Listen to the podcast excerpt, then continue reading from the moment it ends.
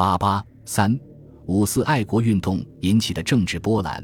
张宗祥对山东换文的辩解是：胶济铁路原为德国控制，现在与日本订约，由中日合办，则中德旧案进行撇开，完全为中国允许日本合办之新事业，与承继德人权利绝对不同。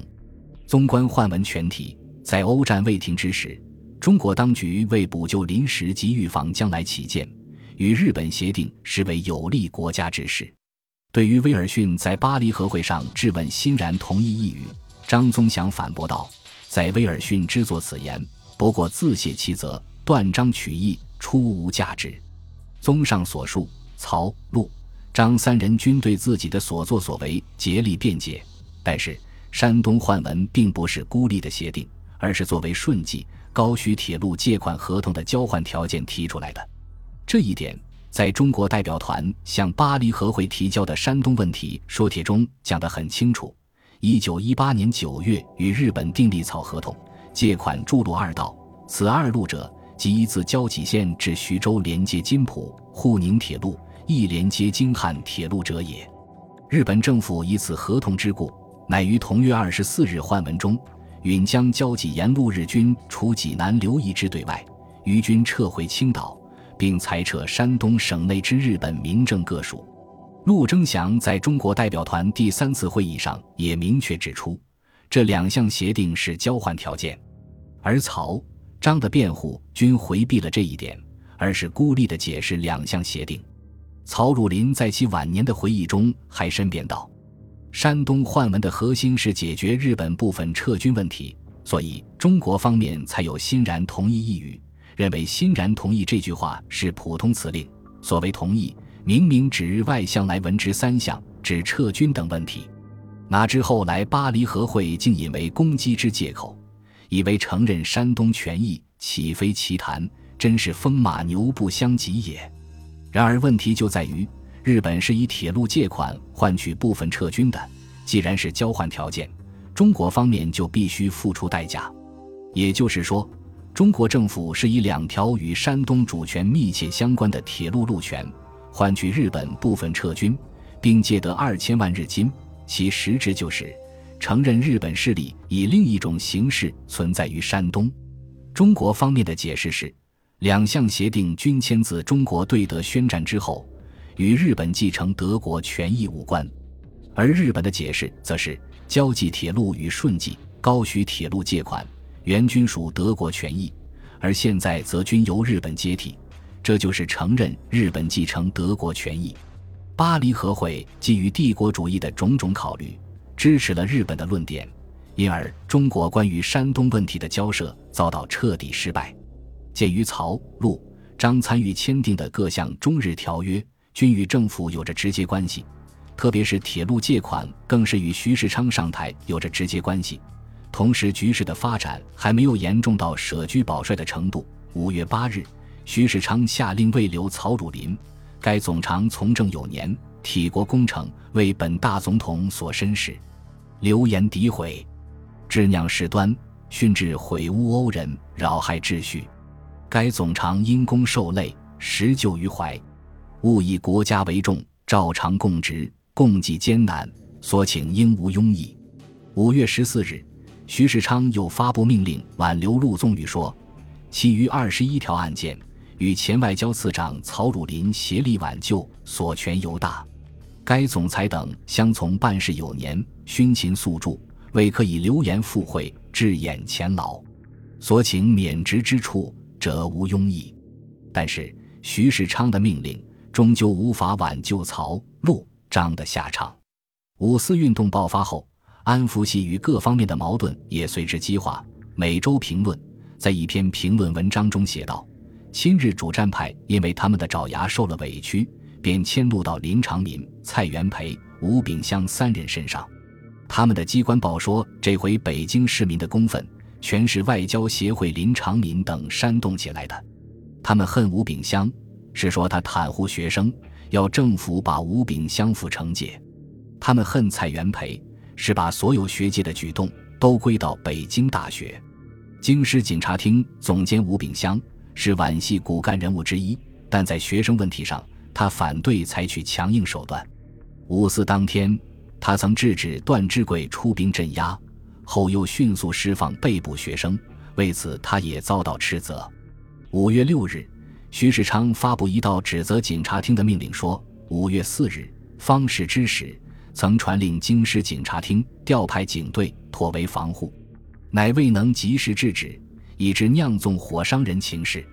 待经警察总监吴炳湘亲王指挥，实行逮捕解散。该总监事前调度失宜，疏疏疏误，所派出之警察人员防范无方，有负职守。这即由该总监察取之名，惩后惩戒。对于吴炳湘及警察厅的指责，不过是表面文章，因为对其调度失宜、疏疏疏误，不能不有所表示。然而，安福系对研究系的抨击便不同了，几乎达到歇斯底里的程度。研究系与皖系的矛盾由来已久。一九一八年九月，研究系机关报《陈忠报》因透露段祺瑞向日本借款一事遭到封闭。同年十二月，改名《陈报》继续发行。《陈报》在十二月一日的发刊词中愤然表示：“军阀干政，既立卖国，持权者专自宰割，而不顾民生民意。此诸病者有一不除，国家亡矣。”总之，他们将抓住一切有利时机，对皖系实行政治报复，而巴黎和会与五四运动为他们提供了这一机会。从现象上看，研究系在五四运动中的确是极为活跃的。据《每周评论》报道，五四发生后，国民外交协会里无日不开会，无会不激昂，所以皖系也始终认为五四运动是研究系煽动起来的。是两系党争造成的。自五四运动爆发后，安福国会准备提出一系列攻击研究系的弹劾案，对研究系的抨击达到了顶点。安福干将光云锦等人曾拟提出一个请承办妨害外交无责任之官僚政客建议案，内称查自欧洲议和以来，大总统为慎重外交起见，与公府特设外交委员会以为咨询机关，乃汪大燮。林长民等善用职权，进电欧使，皆破除势力范围之名，不惜将全国铁路置于各国共同管理之下。铁路为国家之命脉，汪大燮等宁不知之？乃不惜倒行逆施，唱此亡国之谬说。虽其计划未成，然彼等卖国盈利之心，故已昭然若揭矣。又如梁启超者，自命名流，实同妖孽，趁欧洲和会之际。为自身活动之谋，领政府巨金，冒称以个人之资格为议和委员之后盾。梁启超自到巴黎之后，谬托政府委任，遇事干涉，并受外人会使，不惜卖国求荣。又没由督办熊希龄与汪大燮、林长民、梁启超等沟通把持，狼狈为奸，其罪尤不可换。金国是败坏至于今日，可谓极矣。此种卖国求荣之辈，若不严加惩办，则何以张国法而正人心？应请政府将上列诸人严刑查办。这份弹劾案字里行间杀气腾腾，把安福系对研究系的愤恨发泄无遗。同时，还有人准备提出裁撤公府外交委员会建议案，抨击该会委员滥用职权，遇事干涉，贻误外交。今青岛失败之警报已见告矣。国民奋激同身，不可遏制。该委员会对于政府之外交方针毫无见白，唯以少数人之私利仕图，坐使外交失败至于此极，其罪可胜言哉？应由本院决议，咨请大总统即日裁撤外交委员会。实际上，不待这份弹劾案提出，汪大燮、林长民自知情况不妙，于五月三日自行解散了外交委员会。同时，钱能训内阁和中国代表团也成为安福系攻击对象。有人企图对钱能训和陆征祥等提出弹劾案，指责政府任命复法全权委员未经国会通过，钱能训违法失职、辱国丧权，还谩骂陆征祥庸碌无能，依避外国妇人以自重，故为君少年轻躁，略善英语。王正廷卑污龌龊，才可传教。政府不察。乃以此辈为专使，斥责政府昏庸错乱，轻举妄动，竟演成今日之失败，反映出安福系和钱能训内阁的尖锐对立。但是，罗政委等少数有正义感的议员也准备提出弹劾交通总长曹汝霖案，指出曹汝霖在辞呈中仅言个人之私，横加学生之罪，无一词片语怜其冒难救国之情，只知有身家，不知有民，不知有国。该总长辞呈内背述借款有功，以为国家筹借外款事项，非我莫属。